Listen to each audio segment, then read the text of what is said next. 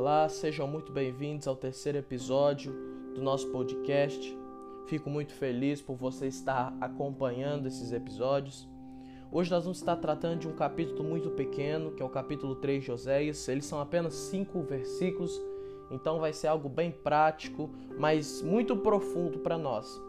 Vamos estar fazendo oração? Senhor meu Deus e meu Pai, eu lhe peço nesse momento para que abra nosso entendimento Abra nossos olhos espirituais, ouvidos espirituais, para que possamos estar atentos à tua palavra e entendermos aquilo que o Senhor tem para ministrar aos nossos corações.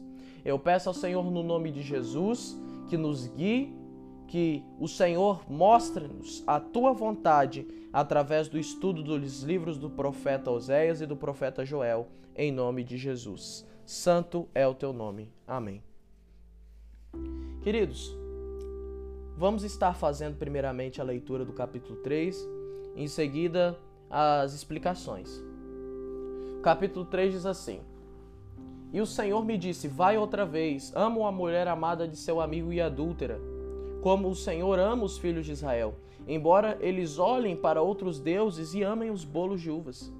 E a comprei por mim por quinze peças de prata e um homer e meio de cevada e lhe disse: Tu ficarás comigo muitos dias, não te prostituirás, nem serás de outro homem, assim quero eu ser também para ti. Porque os filhos de Israel ficarão por muitos dias sem rei, sem príncipe, sem sacrifícios, sem estátuas, sem éfode ou ídolos do lar. Depois tornarão os filhos de Israel e buscarão o Senhor seu Deus e Davi seu rei, e temerão o Senhor e a sua bondade no fim dos dias. Glória a Deus, aleluia. Santo é o nome de Jesus. Queridos, desde o versículo 1 nós já temos muitas revelações da parte de Deus.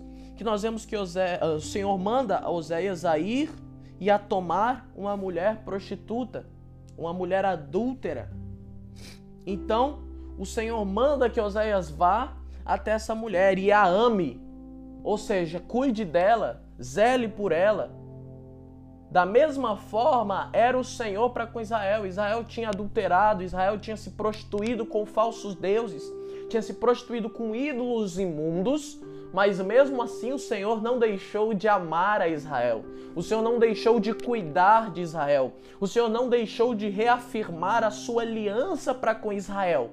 Por quê? Porque o nosso Deus, ele nos ama e ele zela pelo seu nome. Nós somos propriedades do Senhor, então Ele vai zelar por nós, porque somos dele. O Senhor é um Deus zeloso. Mesmo que Israel tenha errado, mesmo que Israel tenha falhado, o Senhor continuava amando a Israel. Glória a Deus por isso. E da mesma forma somos nós.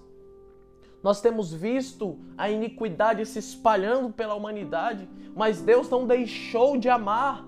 Deus não deixou de amar, Deus não deixou. Deus não deixou de nos amar, de cuidar de nós. Ele tem nos avisado, ele tem nos exortado, ele tem nos guiado ao seu caminho, mas nós precisamos obedecer. Nós precisamos obedecer. Nós precisamos ser guiados, deixar-nos ser guiados pelo Espírito de Deus, para que experimentemos a boa, perfeita e agradável vontade dele. E nós vemos no versículo 2 que Oséias compra essa mulher por 15 peças de prata e um homer e meio de cevada. Aqui nós também podemos aplicar ao nosso contexto atual. Nós fomos comprados. Nós fomos comprados. Jesus naquela cruz não morreu em vão. Não. Ele morreu para pagar um preço. E esse preço era um preço do sangue de um justo.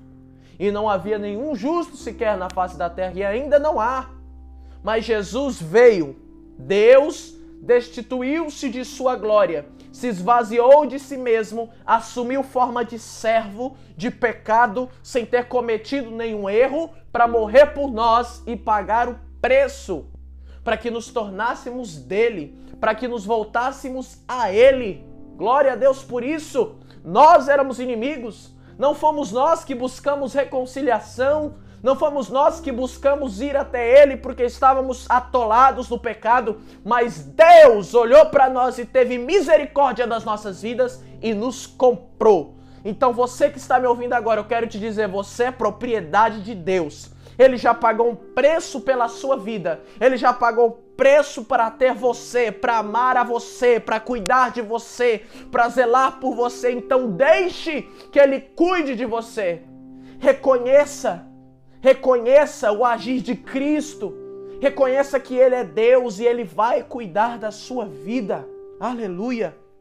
E nós vemos que essa mulher foi comprada sim, mas ela deveria se abster das suas prostituições. Ela deveria parar de se prostituir, ela deveria parar de adulterar, de cometer erros, delitos.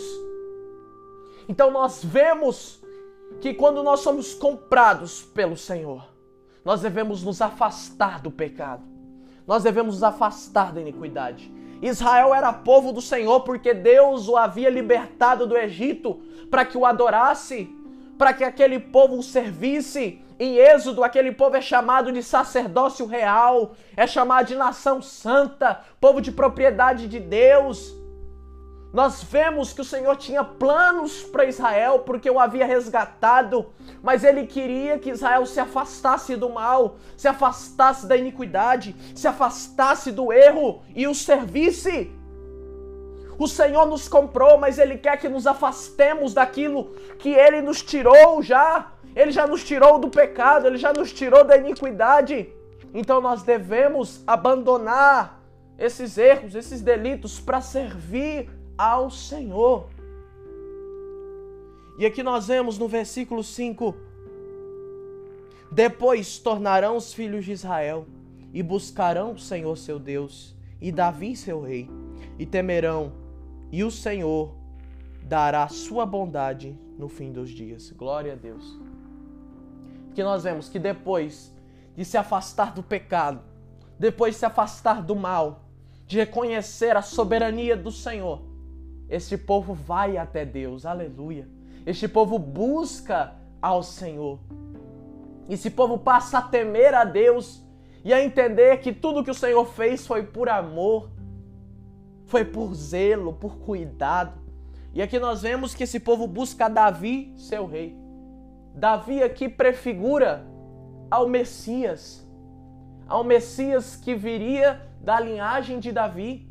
E o Messias já veio, e o Messias é Jesus. O Messias é Jesus Cristo, o Filho de Deus, o Deus Todo-Poderoso, ele é Deus. O Messias já veio e ele é o Rei. No Salmos 24, Jesus é chamado de Rei da Glória. Ele é o Rei. E nós devemos buscar esse Rei. Nós devemos ir até esse Rei. Porque em Israel, meus irmãos, havia um período onde os reis guiavam o povo à perdição.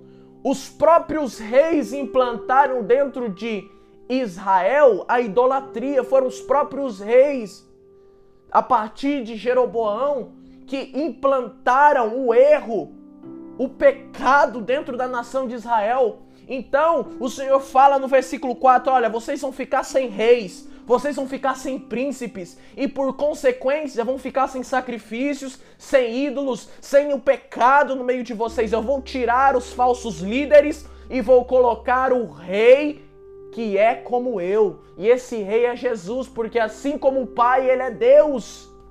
Ele é Deus. Que não sejamos guiados por homens, que não sejamos guiados por aquilo que as pessoas dizem, mas que sejamos guiados pelo Senhor Jesus Cristo. Amém? Que Deus te abençoe imensamente. Fique na paz. Até o próximo episódio. Deus te abençoe.